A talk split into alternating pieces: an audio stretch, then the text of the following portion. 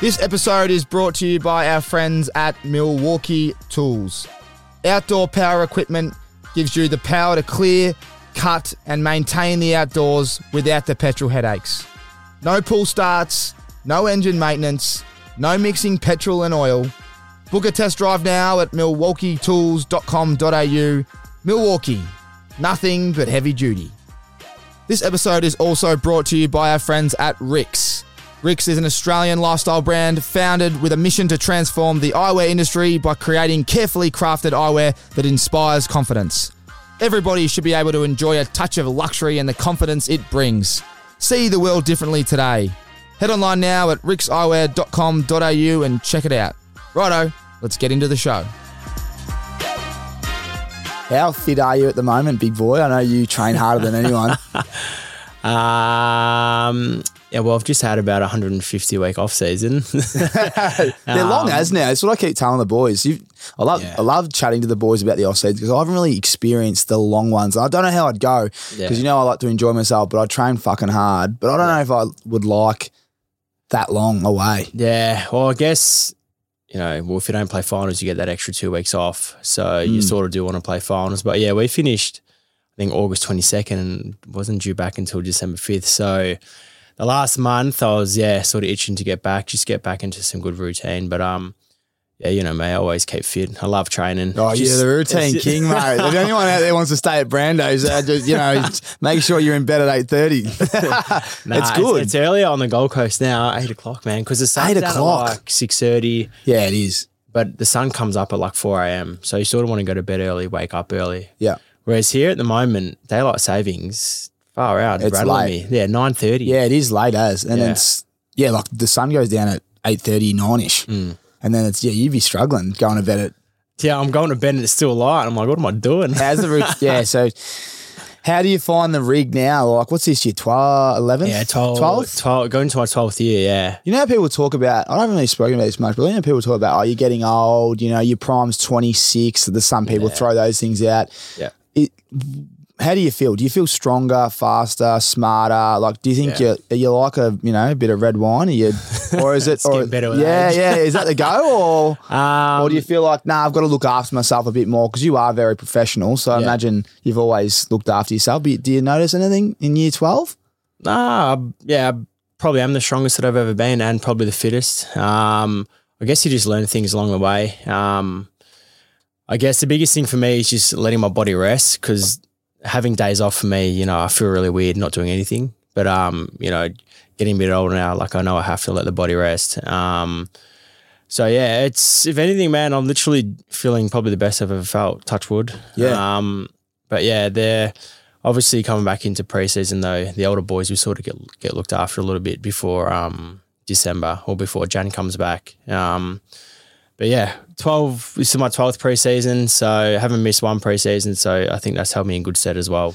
I saw. Uh, I loved your photo on the Insta with the bucket. Was it the bucket hat on? The you bucket know? hat. Oh man, I used to wear them at school. I used to Sun hate, oh, I used to hate wearing them. You know when you you're No at hat, school, no no, hat, no play, I and you had to wear that stupid hat and you tuck it in so you look like a cool kid. And then the teacher Yeah. come around and go, "Hey, pull that flaps back down." No, I used to hate. I used to hate wearing hats at school, but being on the Gold Coast now, it's just the sun is just shining all the time, and it's we're training in 30, 35 degree heat, and yeah, I don't know. You get a bit older now, and there's I don't really want to get tanned anymore, and to sort of start protecting Yeah. the skin and the face and everything. Don't cook for looks. Yeah, I know. That's what the saying was. I think Hayden Ballantyne, he was the ambassador for one of the sunscreen mobs. Don't cook for looks, boys. Slap it on. Wasn't he pasty? Yeah, but that's why I used to. That's why I used to promote. it. I used to have all the sunscreen on because he's pasty as. There you go. And we'd be like, fuck up, H. Trying to get a Jackie oh, Chan. Mate, wasn't he a bloody pest to play against? Oh, well, oh. yeah, I do know because I used to used to bully me at training. Did it? Oh yeah, with the um with the humidity up there. Yeah. it's is it like is it is it It's hum- like- is it humid or is it just slippery because it rains a lot? Like wh- Nah, so it is pretty humid. It's like 80% humidity, but when it does rain, it's just It pisses down, doesn't it? Yeah, it's a bit like Bali. Like when it rains, it pours, Mm. but when it's hot, it's like really hot. Um, summer's probably the worst time of year up there. That's when we get our most rain. And winter, funnily enough, is the best time of year. It's like Yeah. 21, 23 degrees every single day, not windy, sunny's out. It's just beautiful, literally. yeah, I was thinking that because when you do all your pre-season, you kind of want the well practicing skills in torrential rain. It's it's honestly pointless, isn't it? You're like, oh, what are we doing? Yeah. Like kicking flower bags, Especially as being a winger, man. We hate the wet Oh, weather. yeah. couple of grand balls. I can see you later. now the, Fumble and get dropped. the, um, yeah, yeah, no, you don't. You don't. You, I can play 200 straight. Now, um, I just saw and I've heard, so I've got some good mail, but give everyone an insight on your last training session because I found this session Oh. to be outrageous. And if you think the Suns boys aren't working hard this year, well, they are, and they're doing some crazy stuff on the last day of Christmas. Talk Yeah. us through that because I reckon people out there would like to, to know this challenge and do it. Yeah. I certainly wouldn't want to do it after hearing it, but it's it sounded really tough. Yeah, so Alex Rigby, our high performance um, bloke, is is a bit of a nutcase. He um he's done the Hawaiian Ironman. So anyone who knows that, it's probably one of the hardest Ironmans to do in the world. Um, so he's got a bit of a screw loose upstairs. so on the last day before every Christmas break, um, just throws a spanner in the works. So we did about eleven k's of skills, and then we had a teams challenge. And in your teams challenge, you had to complete 150 150s um, 50 kilometers on the watt bike, and then down the other end of the field, you had to hold a trap bar up. So there was teams of three. So oh, teams of nine, sorry. So three groups of three. So one team had to stay on the bike the whole time. The other team had to run a 150, and when you finish at 150, you swap the trap bar. The people holding the trap bar had to go run down to the bike. So it was just sort of like a relay thing You mean uh, uh, the trap bar above your head? above your head in So- teams of three. So by the end, your mid back and your shoulders are So trap bar cooked. above their head, one bloke's doing a 150. No, so in your group of three, you're on the watt bike. Yep. So there was two watt bikes, so there's one person getting a rest. Oh, right. So those two watt bikes, you had to get to 50 kilometers Ah, so as, you- as a group. as a group. Gotcha. Um, and then yeah, the 150s, you do one, you run down the other end, and you have to hold the trap bar. So you just got to hand it over above your head, and then the other team would run back. So it ended up being 50 150s per group. Yeah. And then you ended up doing what about 16 Ks on the watt bike per group. So it was solid. It was ju- it was just long. It took like an hour and a half, two hours uh, in the heat as well after doing 11 Ks of skill. So I ended up doing probably 20 kilometers worth and I had 3,000 calories burnt. So 3,000 calories. That is crazy. out on the man. field, I think it was for four hours and five minutes. But um, yeah, he just it- it's probably the perfect time if you really want to test the waters and go to um to places that you haven't been. It's probably a good time to do it because um Yeah. Yeah. we sort of get a few days off after that because your body needs it. Yeah, yeah. But yeah, it's pretty epic. Last year we um we in groups of four as well, and we had to run a marathon in your group of four. So it was about twenty five. 150s each, which ends up being about 40k, so just under. Tell Um, everyone what a 150 is, just in case they don't know what it Oh, is. sorry, it's 150 meter, just like Effort. stride. Yeah. And then do you rest? Um, sorry. So last year, sorry, was 25. You had to do 25 400s. Oh. So you do a 400, then your partner goes, and then the other partner goes, and then it's your turn again. So you rest while the two, so while your partners are going. Yeah. So it's not too bad. It's just long. It's just Yeah. really long endurance. But um, We'd eat that up. yeah, we're fit. Although the trap bar would do the trap bar would do me. Were the boys struggling with the trap bar? I feel like I would have struggled with that one. That was just tough because you're just in an awkward position after you're doing after being on the bike and then running a 150, then holding the trap bar up. You're just like, what the hell? What the hell am I doing? Yeah, as I said, like your mid back, your shoulders, your neck, this starts getting pretty sore at the end, and But the- start getting pretty shitty at each other. Yeah, oh, well. you do, don't you? Yeah, like the the back end, you start getting short tempered, and that's Yeah. when that's when things kick in. And especially because you're racing against three other teams, and there's um points challenge. you know, Oh, right. well. So you're it's like, competitive. Yeah, so competitive. Um, so you're just like if one of your teammates is, know, struggle a bit or Yeah. not pulling their weight, you Oh, that sort of get into them a little bit. that reminds us of the cannon. Remember the cannons days when I had my appendicitis and I'd come straight back into the cannons Oh, camp. Yeah, oh, yeah. The, And they're like, it the "Dude, SAS one we yeah, the SAS one. They're like, oh, I couldn't do the push-ups, and then I remember, can't do a push up. but I couldn't do them, man. Like, and everyone was around me like, "Come on!" Yeah, and I'm I like know. shaking, and someone picked my um shirt up, and he's like, "Do them again." I'm like, "Man, I can't fucking do it. I literally can't. I can't do them, man." He's like, "We're not leaving until you do them." I'm saying, "Well, you'll be fucking here all night. I can't do them." there. Oh, mate, I've never. That was the hardest thing I've ever done after being in hospital. Then going, I'll be right. I'll go to this camp. It's only a four-hour camp, mind you. yeah, where did we do it? It was somewhere Oh, in somewhere like, in the hills, mate. Yeah, I There was know. there was the work. I I never forget getting in the car with the old boy, just going, "Take me home." what am I me getting myself into? oh, but it is interesting they're still doing that stuff at Yeah. AFL. I know it's just it's good because like you know what it's like. You get Yeah. in such a routine. You do you train, do your weights, get your massage, do your Pilates and whatnot. But then to do something different is kind of cool. Um, I didn't mind it. I know the boys don't mind it, but um, yeah, it was, it was pretty hectic. Who won? What group? Uh, our our group come second, Oh. spewing. Um, I think it was Team Red, so I had like Ben Ainsworth, Alex Sexton, um, a few of those Workhorses. boys. Yeah, little fitness freaks. They are fit. The boys are fit, and I'm. I'm. Yeah. Uh, we're going to talk a bit of footy later, but Yep. fuck, I'm. I'm. I've been big on the Suns the last couple of years. You've been building, and people, people on the inside understand how how Yep. long it takes. But Yeah. good crew there, and most blokes have signed up and Yep. um, built a pretty solid foundation now of hard Yep. work and you know even just contested ball, little things like that that you want to Yep. measure yourselves. But um, how's the group? Like, everyone pretty healthy? Yeah, everyone's good. Everyone's fit and healthy. Um, as you said, like ever since I've been there, we have been building, and I believe we do have the list. It's just every year we just cop bad injuries to key players. Mm. Kingy so last like year. Kingy last year, Connor Budarick, um, Lachie Weller, like three of our know, very good players, and it's just Colin so hard. Yeah. It's just so hard to contend when you know your superstars go down because then you're asking people to sort of fill their shoes, and it's just not the same. So. Mm. I just think we've just had really bad luck with injuries. Um, so if we can keep everyone on the park fit and healthy all year, I really think we can, you know, Yeah. contend for that top eight. And Well, Dion said the same thing when he was mm. there. Yeah. On here, he's like, mate, we just he had five mids do knees. Like, Yeah. And he goes, mate, like, what are the chances? You know, it's and not they're like- big yeah. names. It's not soft tissue injuries where you come back after two or three weeks. It's like season ending, and that's just the, the thing that hurts us the most. And Yeah. what, what I've noticed being at the club. So, yeah, hopefully, touch wood, this can be the year of the sun. oh, it'd be great. It'd be great to see one of the expansion teams go deep and win one. Yeah. Um. Now, Sammy Collins, what's he fucking doing with his? What's he doing with the big chopper? I, I, was- I saw him down the street when I was um Yeah. in Goldie for a few months ago. I'm like. Colo, what are you doing, man? He's got like he's got the missus now. Like, Yeah, she's a gorgeous. engaged. She's engaged. I'm Yeah. thinking, you're rapping though. It looks like Chopper Read, mate. yeah. The he, boys um, rip into him or what? Oh, he's a pretty serious character. He Colin. is You Colo. I, I know you him well. You can't I, rip into I feel like I've, I've, I've, like I've seen the other side, and I can't really take him seriously. But then I can see the leadership element as well. Yeah. But he's, if he's rolling around as the big brute back, and he's got the big the big handles know. on the lips, I'm thinking, what are you? I mean, each to their own. It looks shocking, Colo. No, he always does something bizarre most pre seasons, but um, I'm pretty sure once the season comes along, he'll like he get it off. He won't want to bring attention to Yeah, himself, but um, yeah, He's a Boy- good man though, isn't he? How good is Oh. he for the footy club? Like when he got the flick, we were all like, "What?"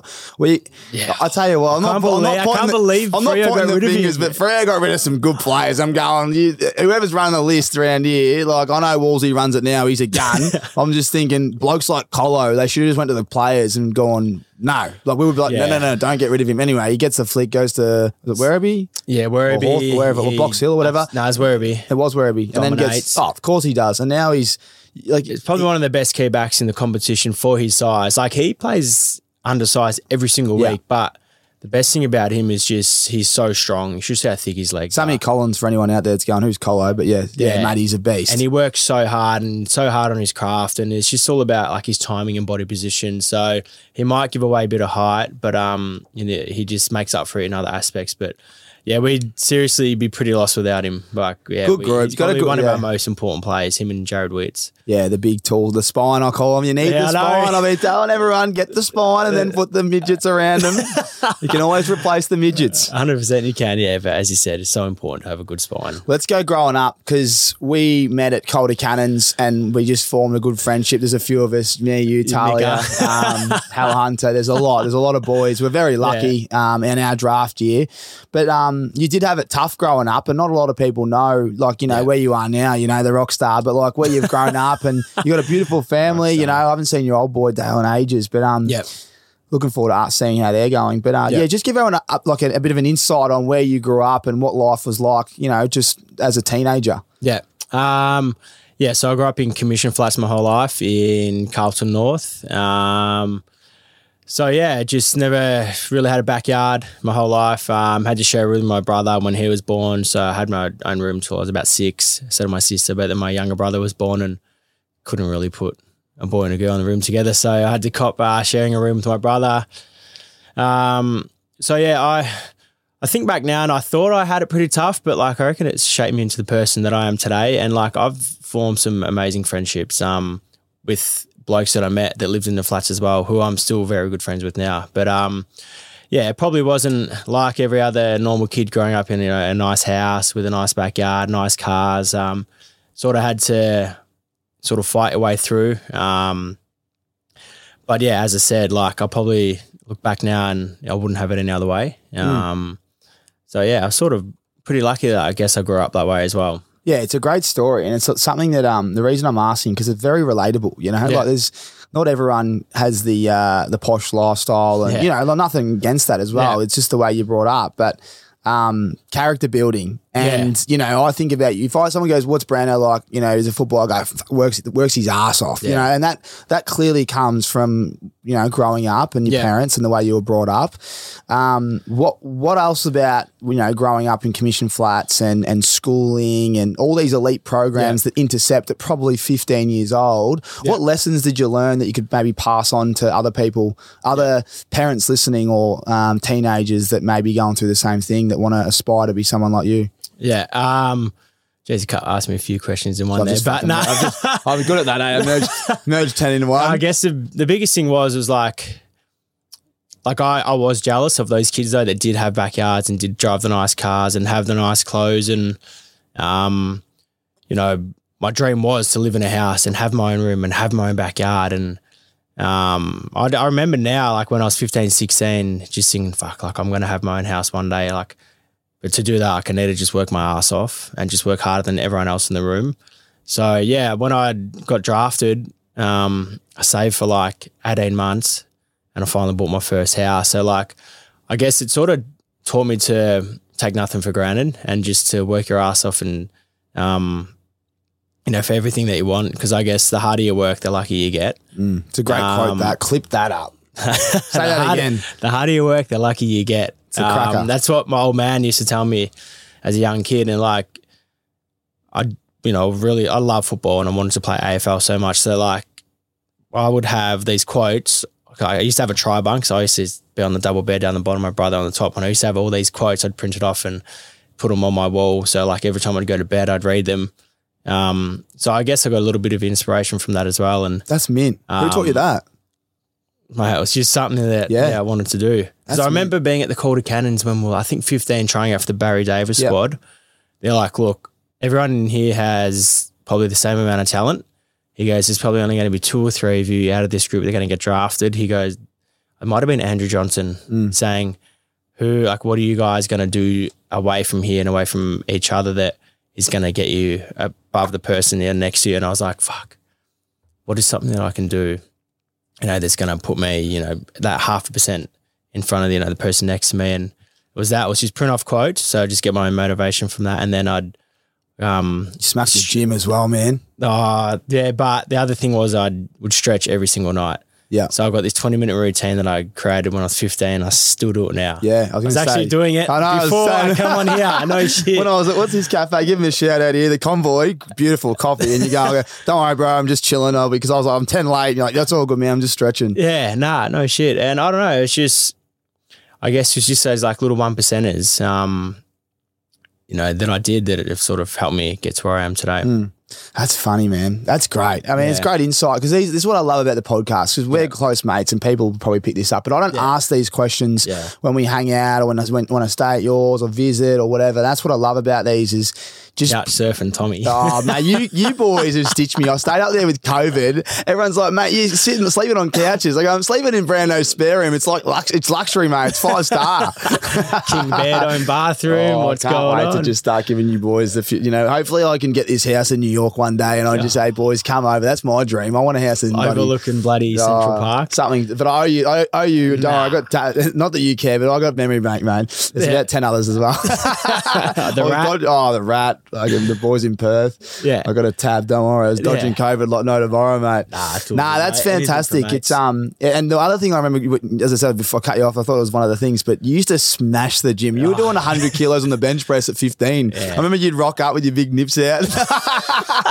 Leave me alone. oh, the big, the big chest. I'm going. "Oh, this bloke's a machine. I couldn't even Yeah. bench the broomstick. Yeah, because I remember I might have been the under 14s, under 15s EDFL squad. I um, I ended up getting dropped for like the grand final. I didn't get dropped. I got put on the bench for three quarters. We We're playing Yarra, and I was like, "Fire! it, Like, what's going on?" And they're like, "You're just too little. Like, you just need to go to the gym. You're getting pushed off the ball too much." So I was like, literally next day, went to Brunswick Bars because I gr- grew up in Carlton, which was probably the closest gym near home. Got a PT, got this program, and I was like, righto, I'm never going to miss a gym session. And then, but the thing was, I neglected legs. I hated doing legs. That's why I still got. chi- so I still got chicken legs now. so I literally just pumped the upper body. But yeah, by the age of 16, I was benching 100 for three, uh, 100 kilos for three reps. Um, yeah, and it's, I guess it's just held me into good stead until this day. Um, yeah. Good. Um. Yeah. No, that's great. Well, I was just thinking before I've said that, but your brother is a beast as well, isn't Yeah. he? How's he going? Because he, I, I remember I didn't really see much of your brother growing up, and I remember like seeing a few photos, and I'm like, man, your brother's a monster. Like he Yeah. smashes the gym as well. Yeah, he does. He um a bit different to me. He doesn't drink, um, loves weighing his food, like counts his calories, like just loves the gym and just loves working. Um so yeah, sometimes he'll go through a bulking stage and put on like 10 kilos and then he'll do a cutting stage, then he'll bulk, cut. I don't know. It's just he just loves the gym as well. And just more you don't just do the gym to look good. I, a lot of people go to the gym as well, you know, for their mental health to Oh, make to sure feel that good, to feel good. Yeah. So um I guess that's yeah, something why he goes to the gym as well, just to, to feel good, you know, upstairs. And um, like I love working out as well. Like if I miss a day, as I said before, like I struggle to rest. Mm. If I miss a day of working out, or if I have to have a rest day, I'm like, oh, Well, get like a bit of anxiety because I'm like, oh, I, I should be working, like, yeah, yeah, yeah. because it just makes me feel good. Nah, you're spot on. And something you'll notice when you finish footy that you always feel like I always felt good without even thinking about because we would do it as a job. Yeah, And now that I'm out, I've realized like there's days where I wake up and I'm real like tired. I'm going, fuck, I've got no motivation. yeah, And it's probably the same at the footy club. There's days where I'd rock up and I'd be a bit flat, but I'd get on the track and I'd spark myself up and I'd Yeah. be running around for two or three hours, come off the track and there you are, you're back, you're flying Yeah. around and you've you know, you don't even realise. And it's so such a I reckon I've seen a few people say like um, what's the big boxer's name that, that he's got the pre- what's his name? Tyson Fury. Yeah, yeah, the big Gypsy King. He Yeah. his big thing is exercise as well. He goes, know. I, I think on his Joe Rogan podcast, he was saying that because he's got depression. he was saying, life, yeah, he he goes, the Literally saved his exercise is the one thing that when I put everything together, yeah. that was the one thing that if I do that every day, Yeah. I feel I feel a million bucks. Yeah. so true, isn't it? Yeah, and there's so many people out there that if they don't exercise, as I said, like they do probably start getting anxiety and whatnot. It's just such a good mental relief, uh, release. You know, let off all these endorphins. Um, Mm. yeah, it's just good, like getting that pump on as well. Oh yeah, I know. I just did a little pump this morning. Did throwing the uh, throwing the dumbbells around. Is that why you're late? just a couple of dumbbells, only the uh, 12 and a half biceps for me, man. I'm working my way I up. come out of my mum's womb. Oh. I've just never had the strength.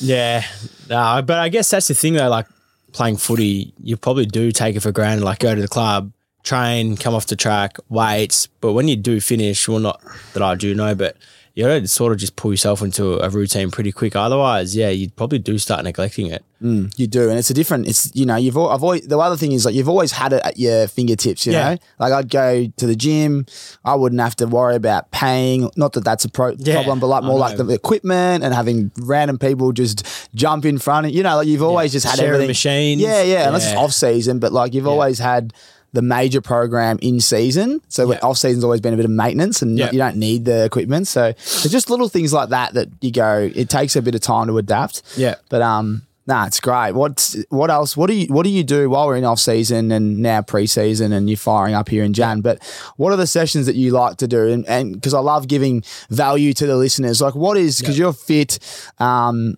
you know, you are you're strong. But like, what are the sessions that you highly recommend for just your you know your normal punters out there. When I say normal Yeah. punters, I mean like your tradies or your you know people working behind a desk job that you just think Yeah. get this in and you'll feel unbelievable. Uh, we'll never miss a Monday. No matter what you do on a Saturday or Sunday, always get up on a Monday and train. Otherwise, you're just starting your week off crap.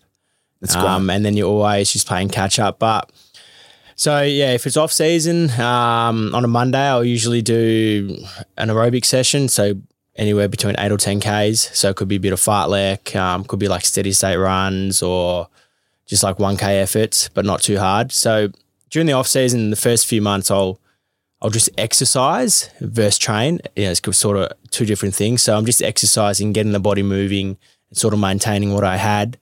But then probably the last month before I come back to preseason, I start training, like start getting the heart rate up high, start pushing myself and trying to go to new limits. But um, yeah, then after that, I'll just go and do a full body workout. So upper body and lower body. So a bit of bench press, an exercise for your back. So seated row, and then I might do some squats and deadlifts. Um, Yeah. And then if I want, chucking a few buys and tries. Ah, they're always in there.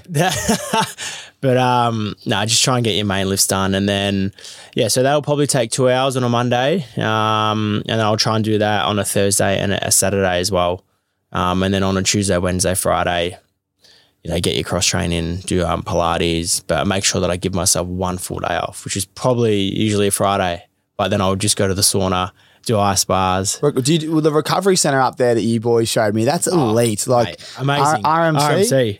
give them a shout out because if you're on the Goldie, you should go there. They've got Yeah.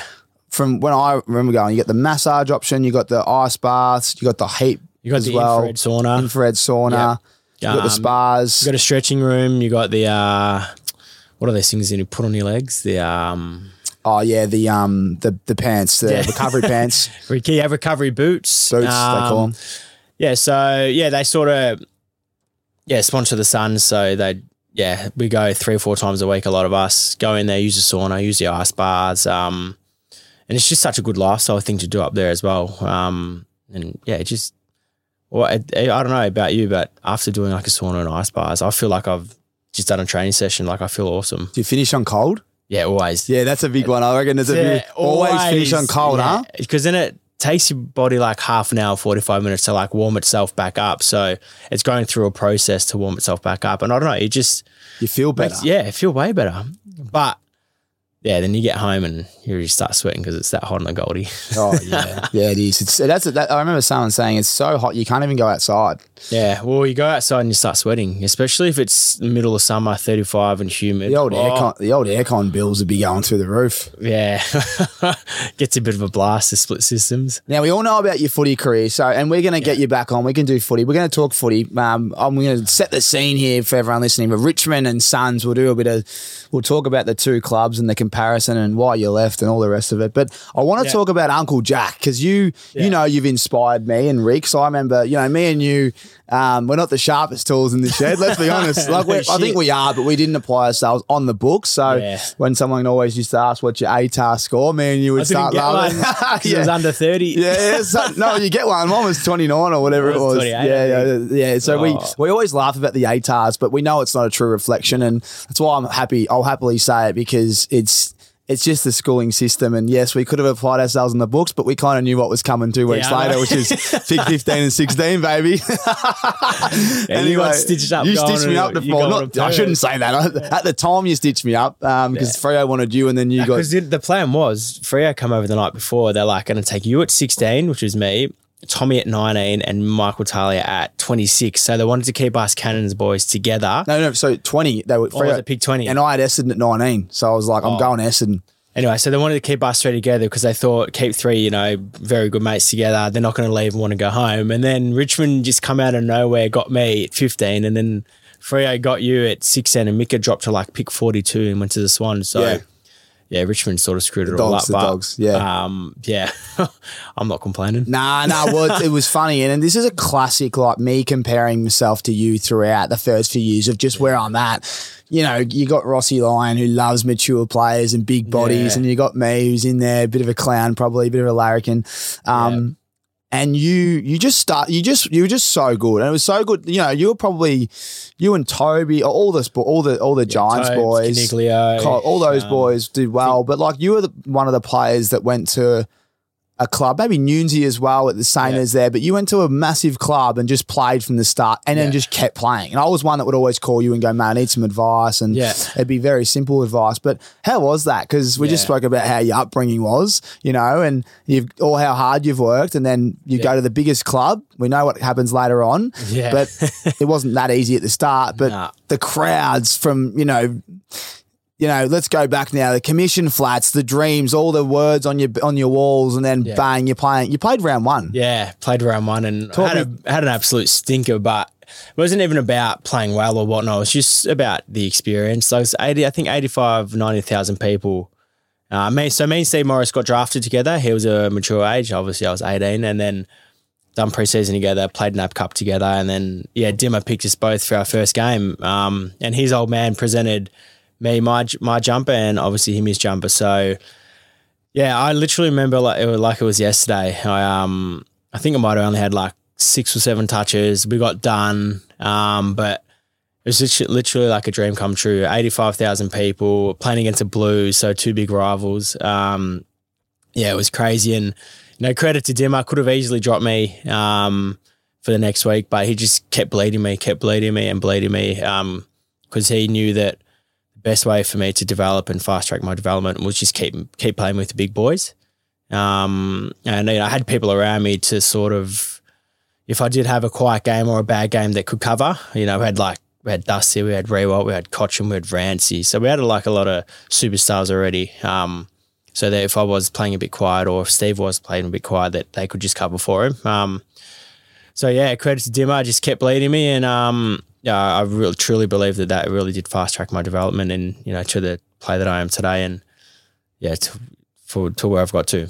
It's so important having a coach that believes in you and Yeah. continues to give you a chance. Yep. You know, like I go back to like I always reflect on myself, but I just don't felt I didn't feel like I had that. It was like a in terms of just Yeah. being backed in, and you get told you are, but then you go, um, you know, when you're in and out of the team, Yeah. it just plays on your mind, and, Yeah. and and not only that, just in life as well. Like when someone's in your corner, and uh, you know, you probably turn to your family first, then your Yeah. close friends. You could probably count on one hand, but when they continually back you and support you, you you do start to you know get this confidence about you. And I mean, there's a there's a quarterback in the NFL called Tua.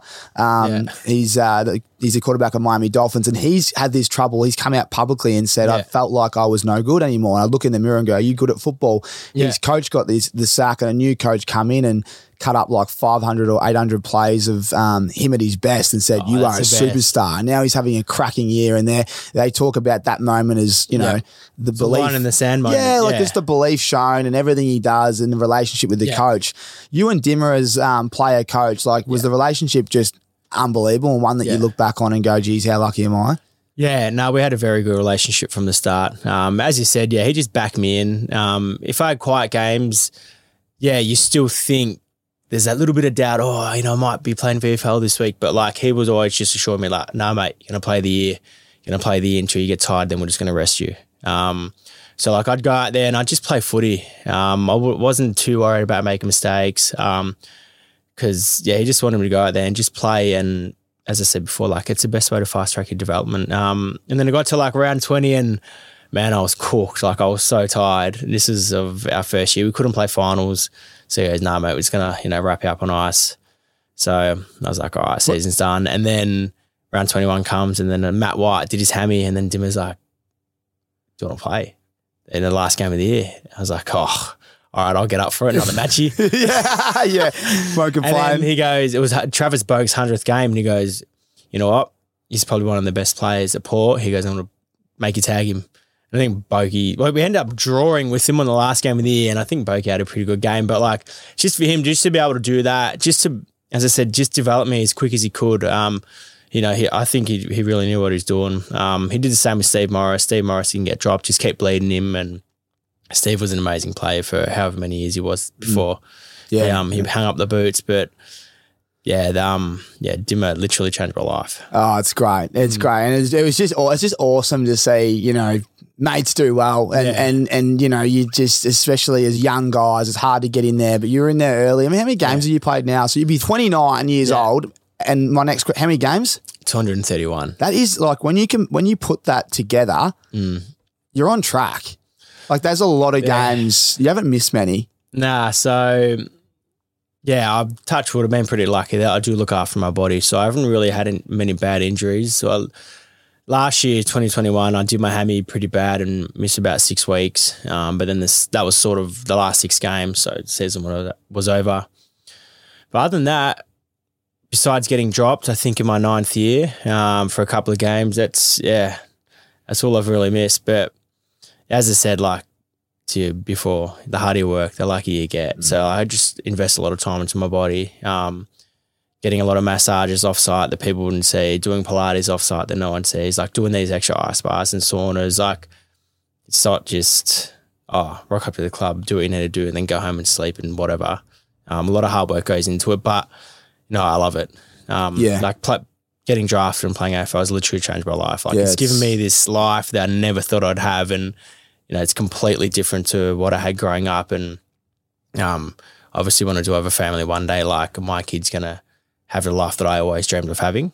So yeah, it's, it's pretty awesome. It is, mate. It's fucking unreal. I, lo- I love it. I love Yeah. it. And you're only, let's call it just over halfway, you know? Like when you, we don't put out too Boomer much. Harvey type. Yeah. Oh, well, you never nah, know up there in the Gold Coast. You could just roll around the uh, half back there, big boy, or on the wing. Yeah. Um, have you got any long term goals? Like I know there's a lot of goal setting. Yeah. You don't have to share if you don't want to, but clearly you've gone to a new club. We'll talk about Richmond in a sec and the Suns, but you've gone to the new club. Yeah. Are there goals in mind that you're like, I've got this is my business up here? You know, you see Messi, Messi's just gone and going World Cup tick now. He's, done. He's everything. He's got everything. So for you, we know you've got a flag at the Tigers.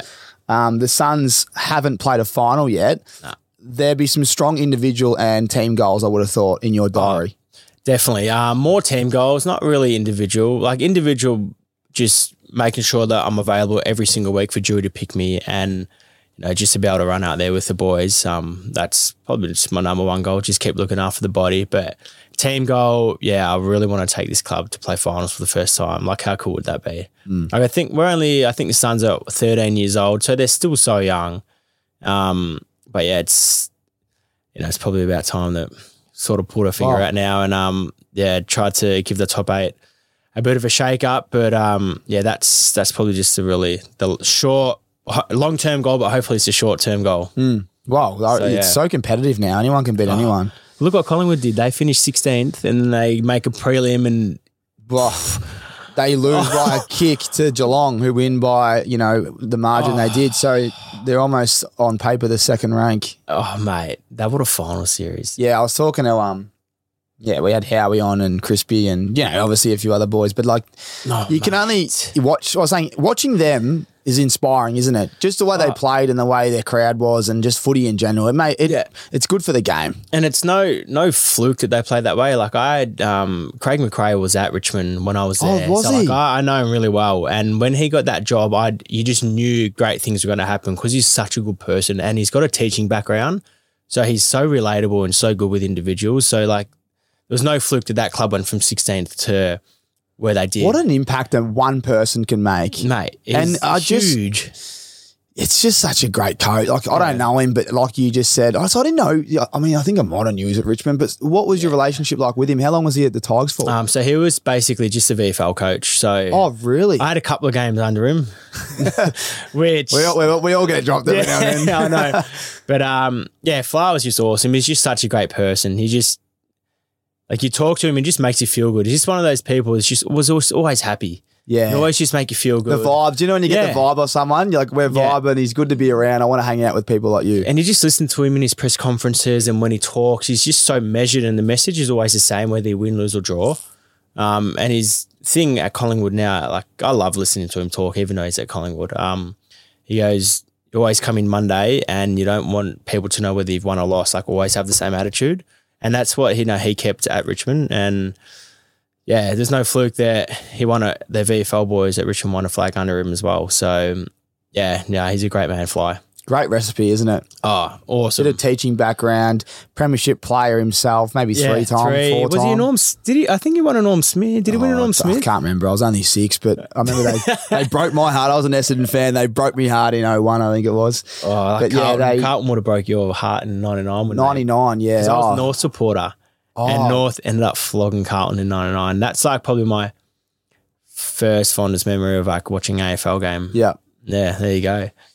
I just realised we've skipped over the Uncle Jack question. Let's go back to it we fuck. I don't think I asked that, and we went oh completely off topic. Uncle Jack, as I said, you inspired Ricks. Like Yeah. I remember catching up with Cohen and saying, "Look, my mate Brando's done this. He's Yeah. linked up with someone else, Robbie Ball, Calder Cannon boy, smart man. Yeah. Um, and I think we can do something up here on the west coast." Uh, I think you know they're doing watches. Maybe you know we should do accessories, sunglasses, and that's Yeah. literally how the conversation started. And then off we went. So Yeah. Give everyone a bit of a background on how, you know, I mean, your relationship with Robbie, but where this idea come from and and, and how successful it was. Because we'll get to the start and finish. I know you- you're a humble man, doesn't want to give away too many numbers, but I, No, I know I there was. Some. I know, I know you can't. probably- Confidential. oh, confidential. Okay, there's legal requirements, but there were days and milestones you can oh, touch on, or you, you can. yeah. Yeah, so just talk Yeah. about the journey, start right. to finish. Yeah, so I met Robbie when we, played under 10s footy with and against each other. I was at West Coburg, he was at Moonee Valley. Um, never played at, at the same club, but we played rep footy together. Got to the Calder Cannons, still good mates. Our dads were good mates. So, yeah, we still always kept in contact. Obviously, I went on my AFL journey, he went on his journey. And one day he just gives me a call. He goes, Brando, what's going on? I said, Oh, not much. What are you doing? He goes, I've got this uh, business idea. It's like, All right, what is it? Um, no, sorry, he came over to my house because we both lived in Moonee Ponds. And I was like, oh, what is it? He goes, watches. I was like, I've only ever owned a Garmin watch. but yeah, talk to me. And yeah, so his thing was he was trying to find a birthday present for a mate. But there was the watches that were too cheap or too expensive. There's no like mid range. And he saw like this niche in the market for it. And then he gave me the business plan, business proposal. He goes, you, you got to put this much in. And I put a couple of grand in. Like, okay. I was like, yeah, whatever. We'll see how it goes. Got our stock. First batch, we sold like 30 watches. We're like, oh, like we've nearly broken even here from like the money that we've put in. Yeah. Anyway, so then like our we'd hold all the stock in his spare room at his house, just up the road. So he'd be doing packing orders on Shopify, doing all this thing. Um, anyway, and then like fast forward a year, two years, we were doing. Oh, sometimes on launch nights we'd do like two thousand watches in one night. So good, man. Going from like thirty watches to two thousand watches, we're just like, what the hell is going on? Yeah. But um, yeah. So there was just yeah, but so the thing was like we both sort of played our role. Was he he was the brains behind it all. He was smart, but no everyone thought it was just me, like in the watch brand, but it wasn't. Like I was the person who got the watches onto like all these influential people, like AFL players and and whoever else, um, to help promote the brand. So like that was sort of my role in the in the business, and his role was the brains behind it all. Um, like he was always thinking six months ahead, thinking new designs, doing this, doing that, and um, so I guess we both really just bounced off each other. And if it wasn't for each other, not sure how it would have went, but um, yeah, it just took off, and um, yeah, we we sold it a couple of years ago. Actually, we probably thought it hit its quota. Um, I was literally doing nothing by the end. Robbie was just running it all. Um, I was just sort of living life up on the Goldie. But um, you can't you can't do much once you've like I was saying, you know, when I was working for Ricks my first year out,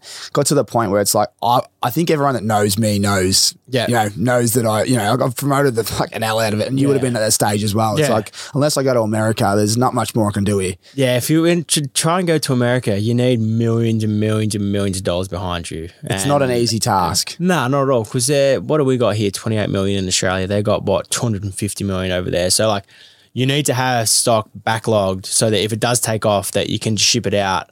Otherwise, you're just losing money. So um, yeah, we didn't really think that.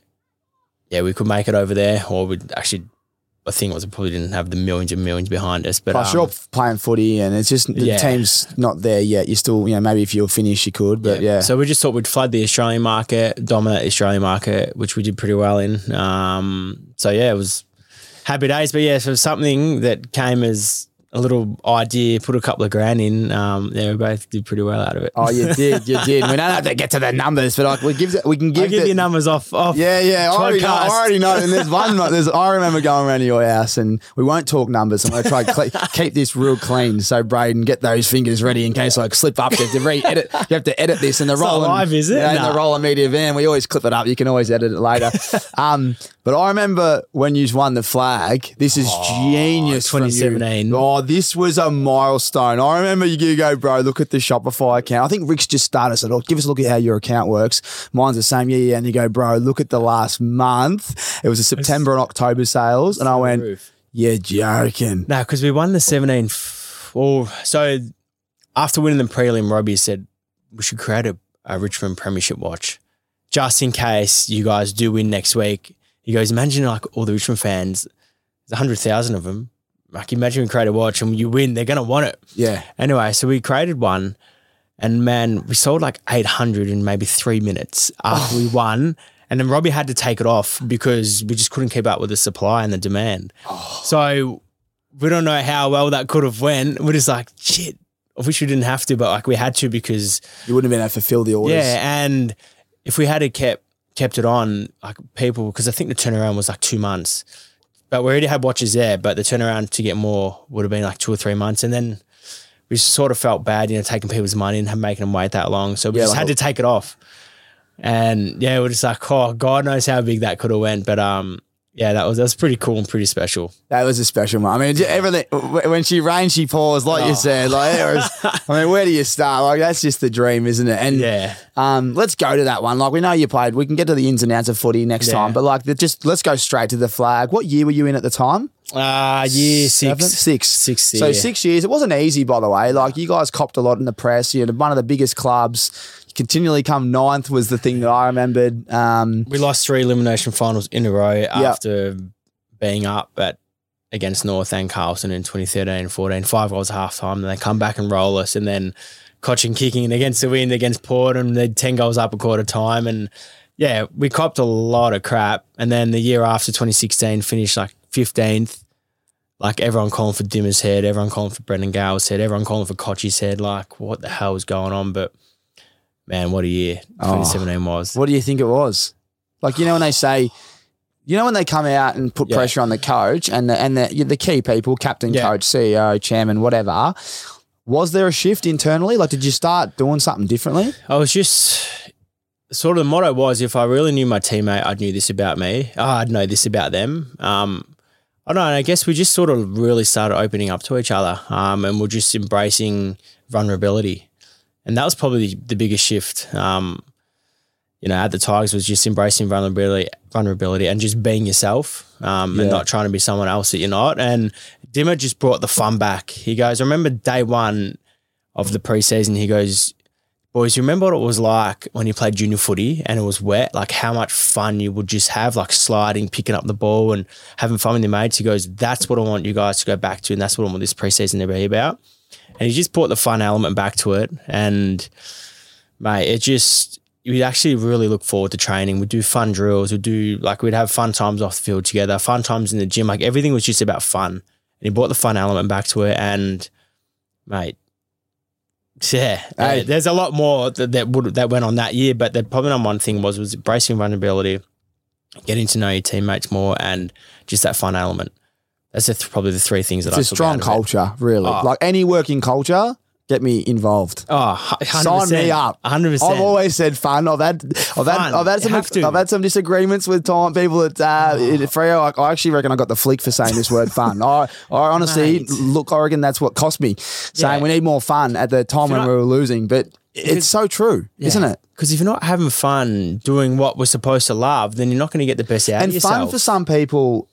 It doesn't mean taking the piss. It means train hard as and have a like have a great time. yeah, exactly right. Like give a little, like if just like give little like funny sly comments, you know, at the back of drills or just I don't know. Even like, I think is it in the Jackie gym. Higgins would do the joke before the game. yeah. So like at that half- stuff is just great. at half time, my coach would be like, "Oh, here you go." Yeah, give us a pump up. And the boys would just start laughing and be like, all right, here you go, what do you got? And we're playing Sydney one time.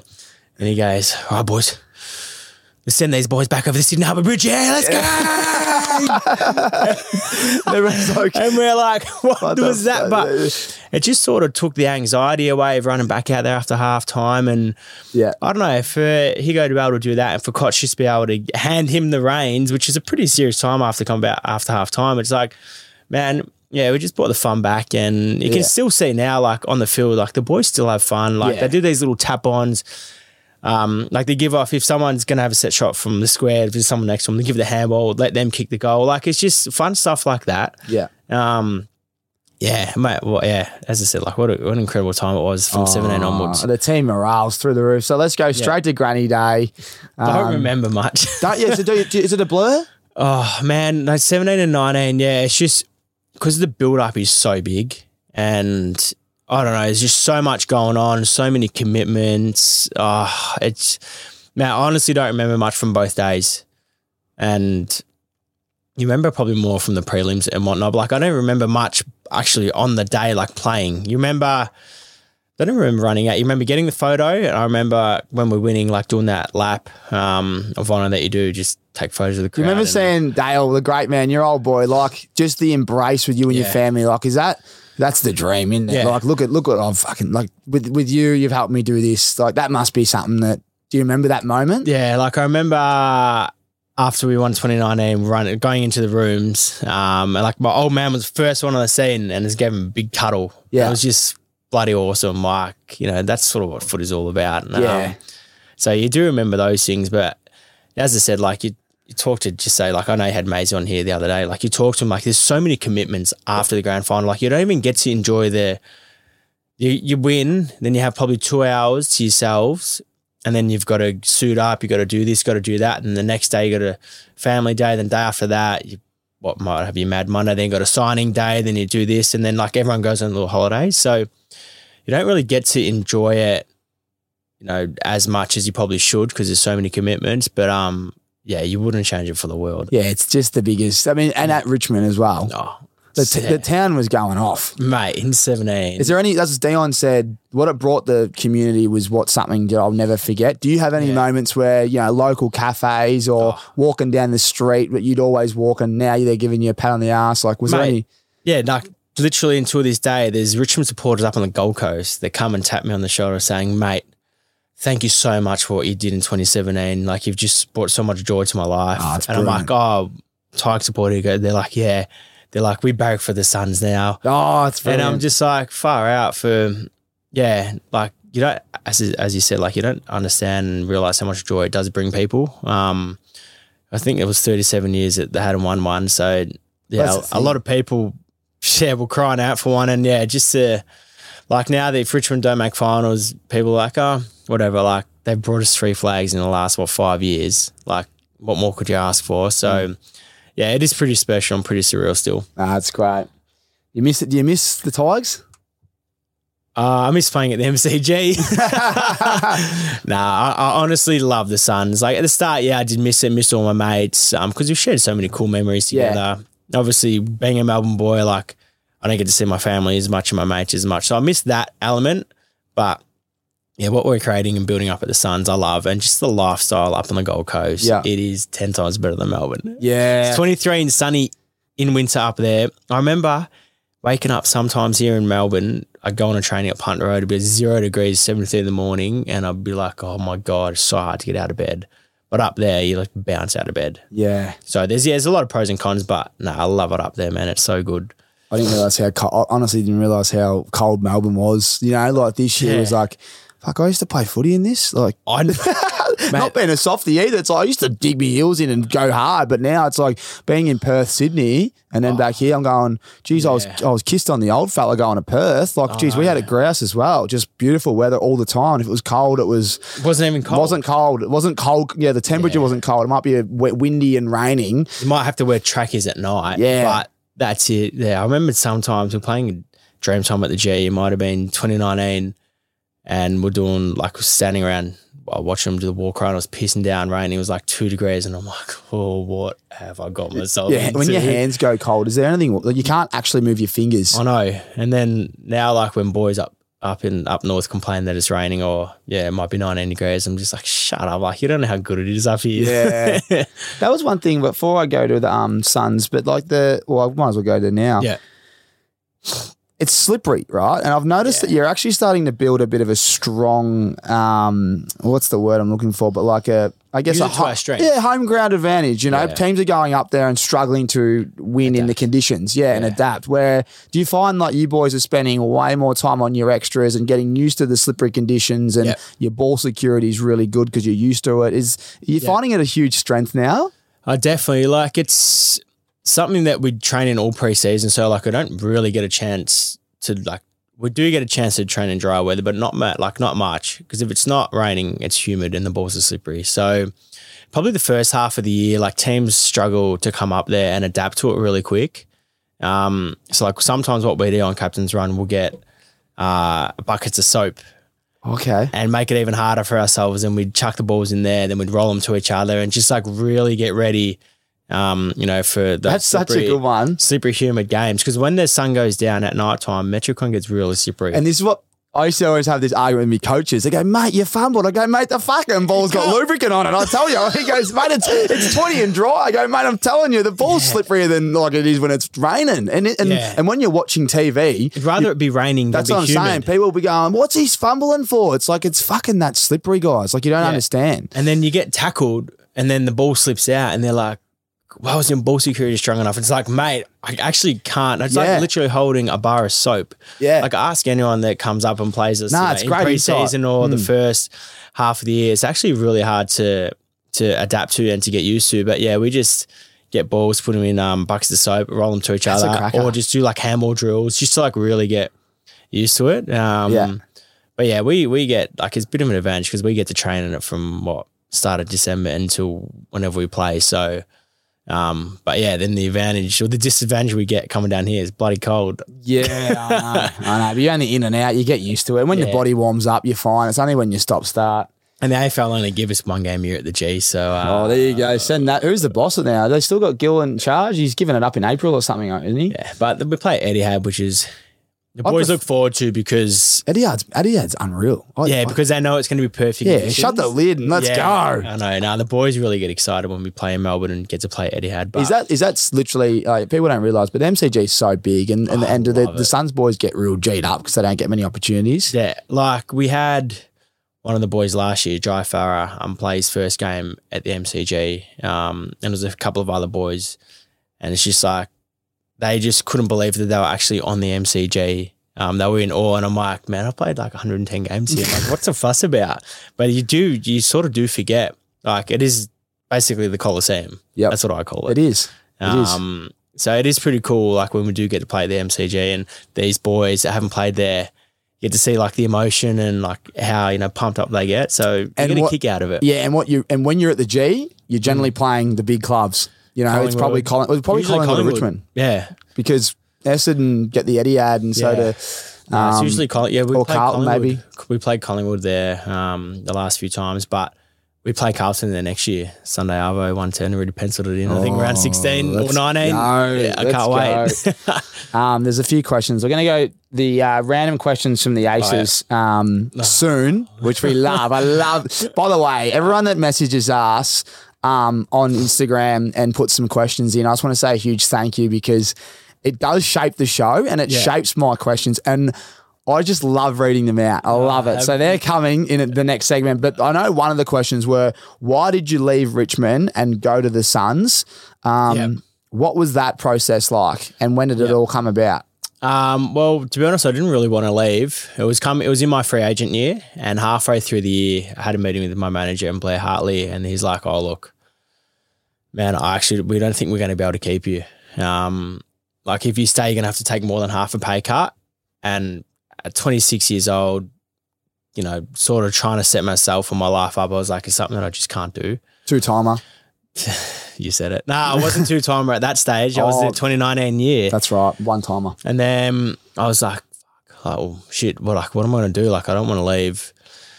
Anyway, I met a few clubs. Dewey flew, flew down a few times, caught up with me. Um, and then we were playing Brisbane in the qualifying final that year. And like, we got there, we got to Queensland and it was just sunny. It was beautiful. It was hot. Got off the plane. I was like, I think like I've made my mind up. Like, I think this is where I want to go, but it was to the Gold Coast. Um, and then I'd have a, I had a couple of good conversations with Lynchy about what the coast was like, or Tom Lynch, what the coast was like, what the boys were like, um, and just the lifestyle. And like he couldn't speak more highly of it. Um, so yeah, got on the phone to the manager, said, look, like let's accept this deal because the Gold Coast had come pretty hard with a five year deal, um, which was pretty hard to say no to in the end. And Mm. then yeah, I sort of got around to like all my close mates at the Tigers and said, look, this is what's going to happen. There's probably stuff that's going to fly through the media in the next four weeks, like through this final series. Like, I don't want it to distract you. So, like, you know, I sort of don't really have a choice, but I've got to go. And like, I've agreed to go to the Suns. Um, and then, yeah, it's just couldn't have finished on a better note Oh, how good. winning the flag. Um, like I've really like embraced after the game, and then that whole week with the boys because like I knew this was the last time I was going to be with them. So it was pretty like yeah, it was pretty special. But um, yeah, the hardest thing was because I was with Sarah and her she was still living at home and her whole family and work and everything was here. The hardest thing was like to convince her to come. But um, anyway, got that over the line. But, says he uh, loves it on the Goldie, doesn't she? now she does, but at the start it was like, uh, she like he's literally starting from scratch. Like Yeah. I, I get to go to the club, get to see forty boys every day, and I become mates with them. Like she had no one up there, Yeah. no job, no nothing. So she had to literally start from scratch. But yeah, what fast forward three years, like yeah, we'll probably stay there forever now. Yeah, it's always the case. And that's the thing that's challenging. And you'll see, you know, later in life when you have kids, but that's the next challenge is Yeah. like just that family support. I used to see it in Perth. Like you'd see a lot of people go, oh, we've, we want to stay, but we don't have much support when we're both at work, kids running around, all that kind of stuff. Yeah, that convo will yeah, happen when we do have kids one day. But um, yeah, to go back to the question, that's I didn't really want to leave, but I sort of had no choice. But the best thing was Richmond gave me, you know, half of the year to to work out what I was going to do. So Mate, yeah, that's as good as it gets, that. Yeah. really. Like, get your second flag.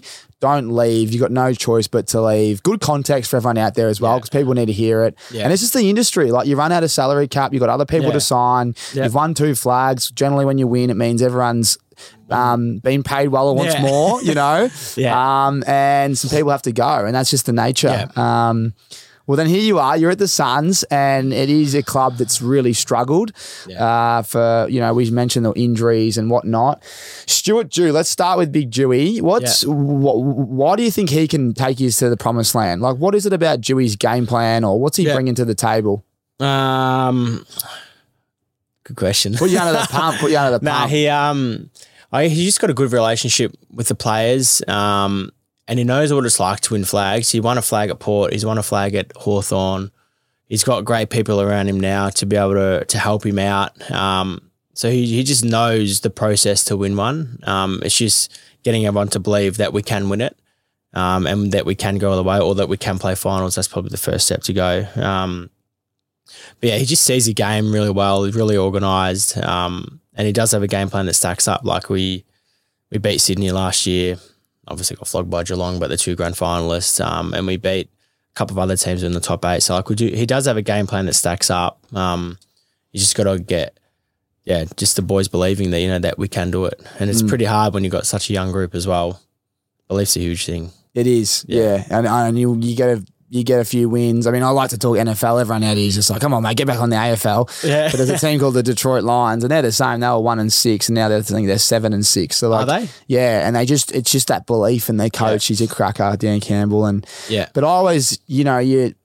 We were talking about before, but confidence, belief in a young group, Yeah. and action, pro- you know, action proof confidence. So, like, once you've Yeah. proved that you can do it, it's like, well, there you go, boys. You did it once, do it again, do it again. All of a sudden, you're going, oh, we're here Yeah. the group, like Kingy's back. Is he back yet? Yeah, Ben King. He's not full training, but yeah, he'll, he'll one? be back. Yeah, round one. People forget how good he is, don't they? Mate, superstar. He's seriously He's going to add a lot. Like, with Casboult now and Chol, like yeah, King is probably he's still going to be number one four, but we've got Casboult there who's just going to run and put knees through his he takes, man, he loves a pack, doesn't he? Oh. like splits packs. Mate, he's been awesome since How, coming from Carlton. can I, uh, I? Don't know him as by the way, Yeah. so but I, I, I just cannot work out how he gets rookied only and gets thrown to the wolves essentially. Yeah. Suns go, we'll pick you up, rookie.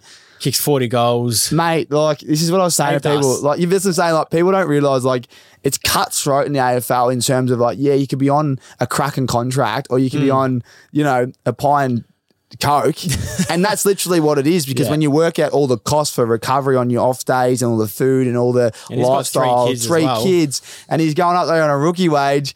And he's kicking 40 goals. I sometimes go, how the fuck are these Yeah. blokes only getting paid that much? It doesn't, shouldn't be talking about pay, but it just shows you like, timing's everything and Yeah, you know and you know just I don't know it, it- well done he's done well and I hope he stays there for another Yeah. five and gets get does get paid but he's been Yeah. huge for the Suns structurally I thought just oh. down the line long LDL we call it get the ball out of bounds and reset like he's always Yeah. there Nah, and we didn't really, like, he, we didn't really have a big key power forward like him, like fully grown, ready to go, crash packs, can play 22 games, whatever. Like Kingy is probably the only big forward that we had. And come around 16, 17 after playing on the best backs all year, you just you just get tired, man. And, and it's not his fault. He's just young. Like he's not fully Yeah. developed. So the club had a plan um, to go and get a couple more big boys, which we got Charlie or Marby or Charlie. He's been good. Yeah, we got Levi, um, and then just happened that Kingy went down, and we're like far out. If we didn't have those other two, they kicked eighty goals between them. Like we would have been screwed. But um, You had like was it Lukosius down there as well? yeah, Lukosius went from back to forward now, but yeah, Levi's just been awesome. Just really straightens us up. We know that if we kick it, if we're in trouble, we can kick it to him, and he'll either bring it to ground for our smalls mark it or get it out of bounds. Mm. and never gets out marked. And if you're in his way, he'll run straight through you. Oh, yeah. and Get out of his way. I can't wait for this year as well for him and Kingy to be able to play together. And you know, if Kingy's man's giving him a bit of trouble, you just know Levi's going to go and fold him in half. So Yeah, yeah. And they'll be it's going to be special to watch. and mismatches as well. Like he'll Yeah. probably get an undersized back now. yeah, and been- then you got Trolley who is a hard matchup as it is. Mate, talk to me about Charlie. He, he was at the Tigers with you. yeah. He's a gun. What the same thing as you? They just had to let him go. They couldn't afford to pay him. He- or was he, has he just developed out of like out of any? No, well, he was behind Tom Lynch. He was behind Riewoldt, and they don't really play three tools at, at Richmond, and just wasn't getting much of an opportunity. Um, so yeah, and he's a he's a Brisbane boy. His family's up Oh, in right. Brizzy, so um, yeah, that was sort of a selling point as well for him to come back home, be around his family and his brothers and whatnot. Um, but yeah, he just got an opportunity to be number one forward, you know, last season because King went down and he really embraced it and took with both hands. Um, so yeah, as you said, it's just all about timing and opportunity. And the Mm. same with Levi, he was probably behind Charlie Curnow, Harry McKay, McKay, I think Yeah, that's that, McKay, his yeah. last name. Um, so they they just get opportunity elsewhere, and then they just they blossom. So Mm. yeah, both been awesome for us. Big Charlie. He's got the best hair, man.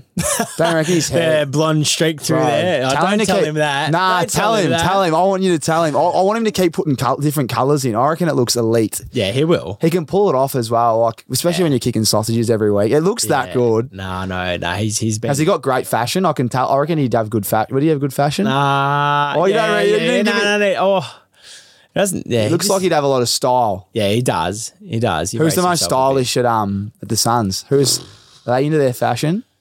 Lachie Weller's pretty stylish. Yeah, he's he's, more a rooster. Yeah, he's, a, he's, a, dad. He's a He's young dilf. dad. Yeah, dilf. He's a dilf, all right. Should have seen on when he was at um, Freo, mate. There was like some photo that leaked when he was like after a game, had his he- um, hands above his head, and because he was living with me. I think he was living with me at the time. It have his top off? No, no, he didn't on? have his top No. off. He had his top on, and Yeah. it was like, is it, I think News Corp or someone released saying, "Is this guy the best looking guy playing sport Yeah. at the moment?" And then it just went viral, and then all of a sudden, all these people like following him down the street. Oh my god, he's shopping, then- and he was showing me his phone once. I'm like, mate, that is next level. Yeah, then you got him to be the Rick's model. I'm like, as mate, well. I remember that. Oh man, I kicked, I kicked it off for him. I said, "Get in front of the camera, son. You're a rooster." I don't think you realise how good looking he uh, is. Yeah, no, he's he's he's yeah, he's he's got good fashion. A lot of the boys got good fashion. It just depends. Yeah. Rowley's got the worst fashion in the world, though. Oh, Rowley. Oh my god! Lucky he can play footy. Uh, he puts his head over it, Rowley. Oh. Stick to and put your head over it, son. no, worst fashion ever, but a great kid. You'd Great have to kid. help him out. Would your boys take him Oh, shopping we try to, but he just doesn't listen. He What's wears like his full Asics t-shirt out to the pav, Asics shoes, and it's like, what are you doing? But yeah, he keeps his sponsors happy. Oh, well, if anyone out there, Asics, li- Yeah. listening to Brando right now, Rowley, sign him up for a bloody lifetime. Yeah, If he's at the Burleigh Pub in the Asics shoes and, and, and t-shirt. top. It's a full like black top, white Asics logo. It's ASICS. I'm like, you just embra- right. I love embracing that weirdness. Like it's, Yeah. you know, it's fantastic. Actually, probably stands out at the Pav. yeah, I know. And his red hair. Right, oh, here we go. The questions. Look at how many there are. They're, they're flying in, mate. They're flying in. Oh, not bad. Right. Oh, was it tough? Here we go. This one's from Cam Russo. Was it tough to watch the Tigers win the 2020 flag after leaving? Now, by the way, I haven't read these yet, so I'm just going to read them out. Yeah. That's a that's a good little one of the, the dagger. Do you want me to elaborate or just say yes or no? Oh, you can. You know, Um, yeah. Yeah, obviously I was jealous because I know the feeling and how good it is, but um, yeah, they let me be part of their celebrations afterwards and the next day. So yeah, it was pretty cool. Oh, did you link up with the boys? Yeah. Oh, that's brilliant. Yeah. And it didn't, and it felt natural as well because they're the same players, wouldn't it? Yeah, it literally was the same players. Um, and then on that after they won on Saturday, Dusty got Fisher to the the hotel and Fisher played, and they That's- said they invited me to come down for that. So that was pretty cool. That that's right because they're in Yeah. the they're in the they're in the- KDV, they were saying at and Dusty Give us a little bit of insight. So you rolled in. Did you just give everyone a little bit of Fisher? How good Oh, is he? rolled in. Boy, it was like 10 a.m. and boys were on the beers. Like they all got up, got back on the beers. And then I got there maybe 11. Uh, and then I think Fisher was coming at 12. And then Did he come in just hot? hot. Mate, Yeah. he's a machine. What you see is what you get. It's He's out- such a legend. I know. Such a good entertainer. And yeah, he just oh, cleared the dance floor. So like where they had breakfast and that, got rid of all the tables, all the chairs, set up his decks with little fritter. And then they just Just blew it. the roof off. Oh, yeah, it was awesome. So yeah, I sort of yeah, I was jealous watching it, but and being there watching them, but yeah, they sort of helped me. Not well, they sort of like, let me be a part of it, which yeah, cool. yeah, that's mean. It's a lifetime thing as well. Like Yeah. you're going to be, geez, your reunions are coming up. You have one every year, you boys. Yeah, they have been. I haven't been able to go to many though because COVID, and then hmm. yeah, Fuck, something to look out. forward to. Yeah. Someone he asked, Jaded by Jade, dear miss Richmond? We've already touched on that. Best Zaki Colgrave, best three on Mad Monday at the Gold Coast and Richmond. so link them together. Link them together. Your, your best, your best on three, two, one. mate, Dion Prestia is always good value. Oh, the meatball. We, Oh, people don't realize how good, how much energy he is when he's ready to go. Alex Rance, great value. Um, on Mad Mondays, uh, Nathan Broad also great value. Uh, at the Suns, oh, Touk Miller, Touk Miller is very good. Alex Sexton is very good. Um, and who else is there? Stand Some strong names on and off the field. it just goes no, to show no. there's a there's a direct correlation between on and off field, It's gentlemen. About, it's about balance. and um, mate, you know what? Rowley, he can give it a good nudge. Rowley's good value. He does. I've heard he embraces it. He'll, Yeah. he'll just go, "This is my time to shine," and Yeah. doesn't really doesn't do it much. So he gets right into it. Yeah. So, man, there's a lot. There's a lot of good boys, but yeah, they're probably three from Richmond stand out, and three from um, the Suns that stand out. Yeah, beautiful. This one's from Risqua, the Risk. Who earns more squid, Brando or Dill Francis?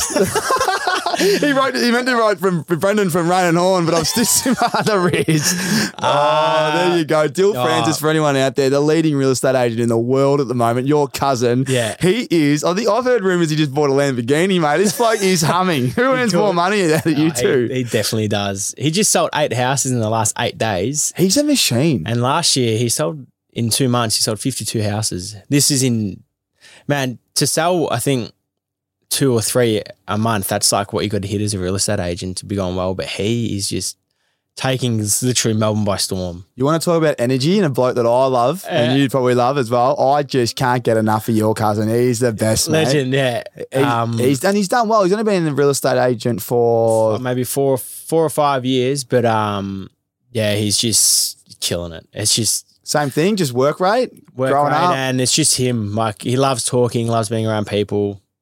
Looking good. go. Yeah. looking Jeez, good. he does. He looks after himself. he's got he? the veneers. He's got, Got the, the- watch. He's got the Merc and the Rangy Merc, rangy. I'm here in Lamborghinis, houses. houses. He's going for. He's, beach house. he's a machine. Yeah, no, no, he, no, definitely him. There you go, Riz and Brendan from Rain and Horn. You got a bit of work to do, boys. it's a tough market as well. I'm hearing it's a tough market, but uh, not for Dill Francis, the king. Um, I think Dill said, "Don't worry, Riz, I'll get you to do me book soon." Yeah. he did. That's so funny. It's fucking funny, mate. That is great. Um, oh, great question there. Love that. A little bit of real estate. Um, Lockie Formosa, ask him about the F1, please, and thank you. I don't understand the context to that, so you can ask. Nah. Oh, lucky. No, just in um, actually on a in Bali together a couple of months ago. Um, yeah, just had a few good nights out on the town, and we were just driving around, running around like Formula One cars. Oh, in Bali, yeah, that's great. The F1. I thought it was actually like you're into it, but no, you're driving around like uh, Danny Yeah, Ricciardo. having a good time. Everyone does. Lucky you haven't fallen off a scooter. Um, I Was have, it- just haven't told anyone. yeah. Alrighty, let me just read this one here from Dill McInnes. If I'm wearing an Uncle Jack and a pair of Rixies, could my swag get any higher? There no, you go. definitely not. Doesn't get any higher than that. Um, roll for 20. oh, here we go. Alex Marat. Roll for season 23. You were a weapon last year in AFL Fantasy King. That's a good question. You're playing wing, half back, midfield? What are you doing? Uh, I'll, I'll rotate through the wing and half back. Um, yeah, I'll just play wherever they need me. Week in, week out, it's going to change. But at the moment, training the midfield, so that'll be wing. Start off on the wing. Love it. Who was your childhood best friend from Omar underscore Benny? Yeah, well, uh, Omar's the one who grew, I grew up in the flats with. oh, there you go. Big shout out, Omar. Yeah, so nah, Omar's definitely You have to give it to him. childhood friend. Yeah, no, definitely. I He was wanted was gonna- confirmation, Omar. know. Imagine you said, "No, not you, mate." I'm actually seeing him tonight for dinner too, so I'm going to get into it. Oh, that's that. brilliant. Now, Cal Moore, why is your nickname Dum Dum? Well, as we spoke about before, we, we weren't the smartest kids at school. We weren't book smart, and I hated school, so I'd never get good scores or or whatnot. And it's just times in the last couple of years where I just do dumb shit, just say dumb shit, do dumb shit, and people are like, "What the hell just come out of your mouth? Or what did you just do?" That's great. so um, Is that a, is you call him Dum Dum I as call well? him dumb dumb as well. That's brilliant. Cal Moore, big shout out, the Yeah, king yeah. of Wang. Making more money out in the Wang than he was in Then AFL. playing I reckon. AFL, I know, he actually be- is. Actually, I forgot to ask because while Cal is here, Yeah. just reminded me about crew. yeah, Um, how dare I not mention it? And Cal's a PT there Yeah. now, part time. But you've invested in crew, working for Brando. For me, That's Cal. right, Cal. You're working for Hey, the dumb dumb, who's the dumb dumb now? That's a cracker. Who's a dum dum now? Oh, that's a pisser. Eh? He's working for you. Yeah, that I don't pay your great. Rent. No. Oh, that's great. Jokes Now, um, that is that's fucking brilliant. But crew is a great. They are. I, I follow them on the gram, and um, I haven't been, but I've obviously been watching because you've invested. And Yeah. they got a great community vibe, and they've got Yeah. some amazing people down there. But when Yeah. did you invest, and what is it about crew that um, Yeah.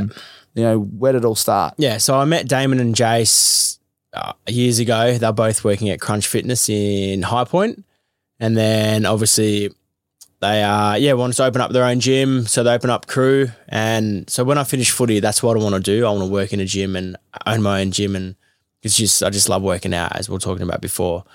So they opened up one, their first one in Braybrook, and it's just out of this world. Um, amazing facility. Uh, they got mad mirrors on the wall, and they just created a good culture. And I just said, far out, like this is what like I dream of doing when I finish footy. Is like what I want to do. So if you ever do open up another one, can I please have the chance to invest? And they're like, yeah, yeah, of course. And then like literally a year ago, um, we found a site in Hoppers Crossing, and then yeah, they were true to their word. They let me um, get a percentage and invest with them, and yeah, so hopefully the plan is to open up another two or three more in the next twelve to twenty four months. Um, they said I can be involved in all of them as well. So yeah, they really helped me out um, for when footy finishes. So That's brilliant. yeah, just love going out there whenever I can, whenever in Melbourne. Um, but yeah, they've just created such a good culture and a great a great community. They have, they have, and I saw the one that you were in the retreat in Bali. That Yeah. looked pretty cool. You did it and looked really hard. Talk to us Yeah. about that because you were up there doing a workout, or you know, there, Yeah. were you there for a week or two? Yeah, there for two weeks, but the first week was it was called the Crew Bali Retreat. Um, so we just took on I think thirty six people, mainly from both of the gyms. There was a few um people that weren't involved in the gym that did come. Took them on basically a five day training camp. Um, get up in the morning, go do um like your cross training, so like rowers, skier, air bikes, whatever.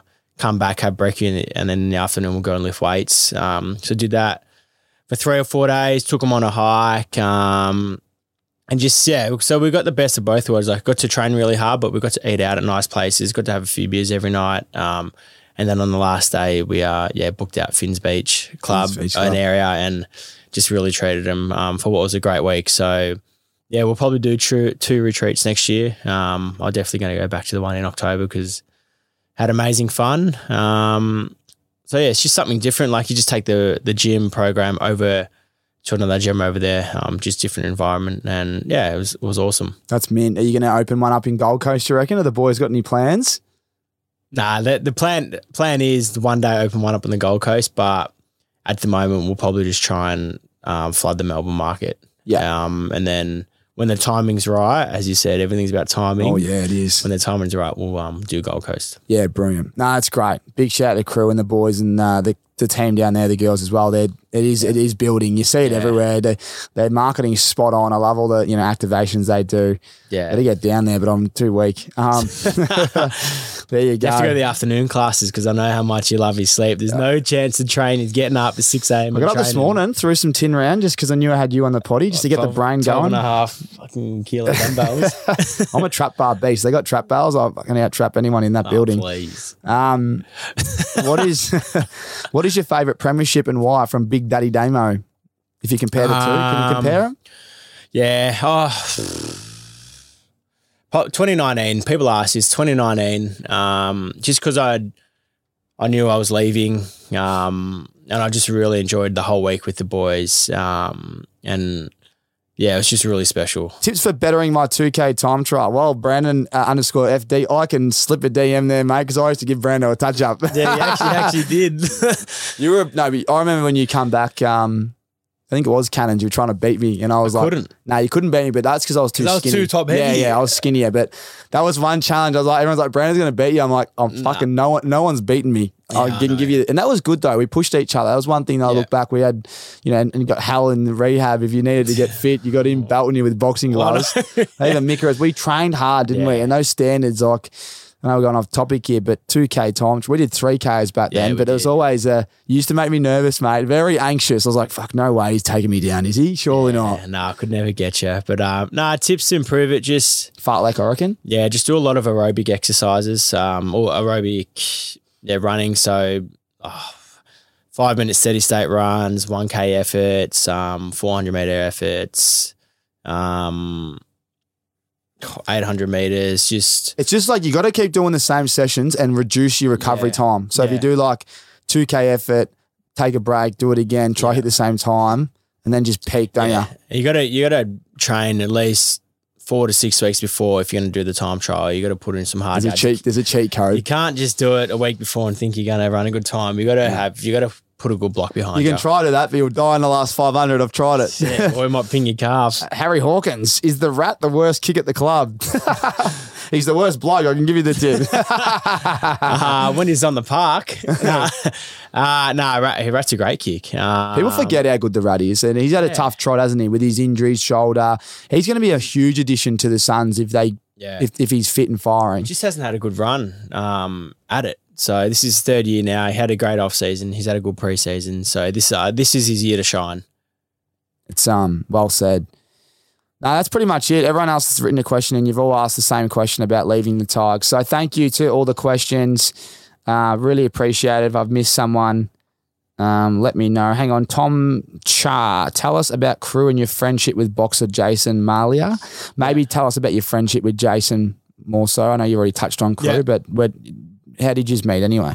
Just Um, from High Point? Was, was it High Point? No, so he was. So I knew Damon, um, and Damon was Jace's best mate, and they're bus- all their business partners now. That's who I own the gyms with. But you know, it's funny. One night I was out pissed, and Damon used to always post about this guy Jace on his Instagram and a gun boxer, and I just private messaged Jace out of nowhere saying, "Hey mate, I don't know you from a bar of soap."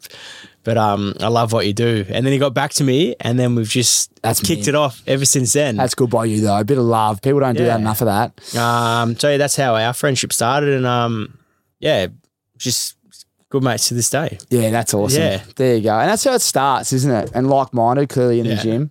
Thanks to the, being out on the piers. Yeah. Well, that's where a lot of conversations start. You meet cool people. Um, Mate, you don't come on uh, American Aces and uh, the Tommy talks without going home empty handed. You are.